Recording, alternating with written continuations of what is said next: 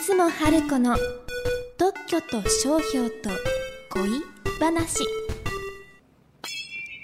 さあ始まりました。特許と商標と恋話。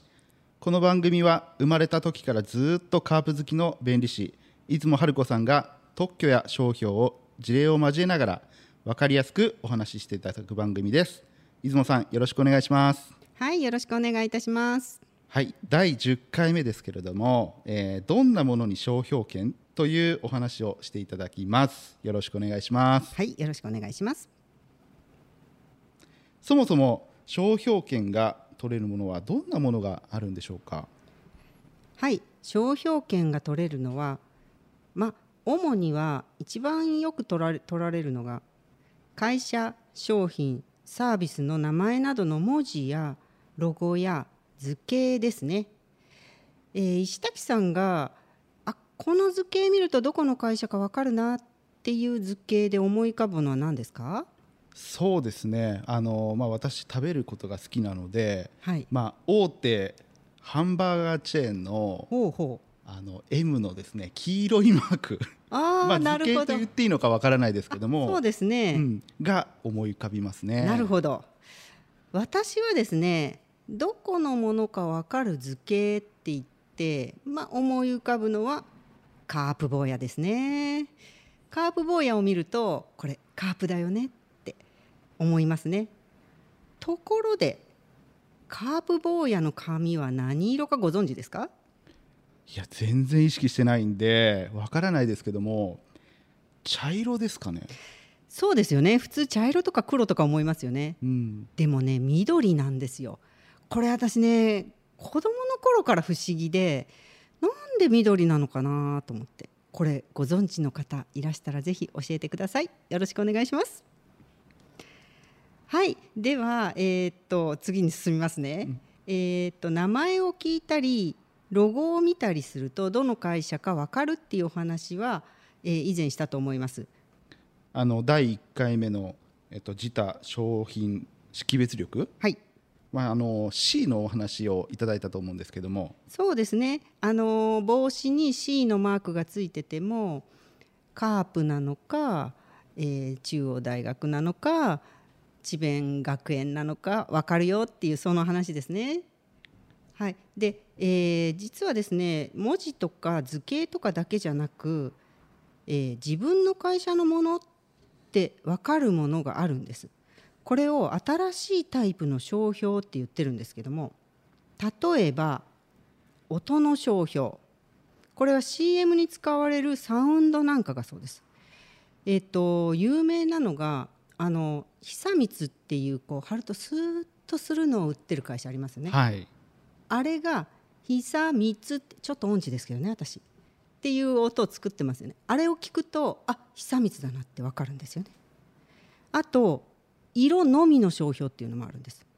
例えば消しゴムのモノモノの消しゴムご存知ですか？青と白と黒の島になってますよね。あの島を見ただけであこの消しゴムモノだなってわかるんですね。あと位置の商標っていうのもあるんです、えーカップヌードルのカップの上と下に金色の帯がついてますよね。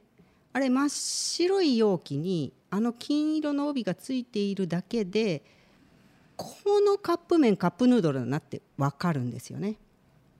あとね動きとかホログラムっていうのもあるんですけどこれねラジオではちょっと分かりにくいので詳しくは特許庁のホームページ等をご覧ください。はい、まあ、確かに今ねお伺いしたものはもうどれも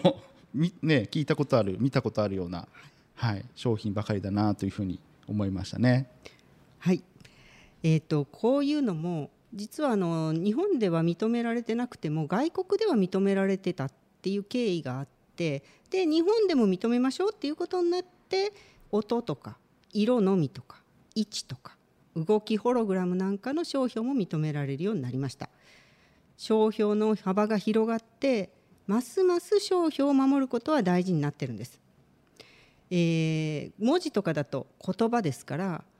例えば日本語の文字は外国人には読めませんよね。で私たちも、まあ、英語なら読めますけど例えばアフリカの方の言葉とかあと東南アジアの文字なんかは読めなかったりする方が多いと思うんですよね。でもこういう新しい商標は言語を超えたブランドメッセージを保護して企業が多様なブランド戦略を行えるようになってきてるんです。なるほど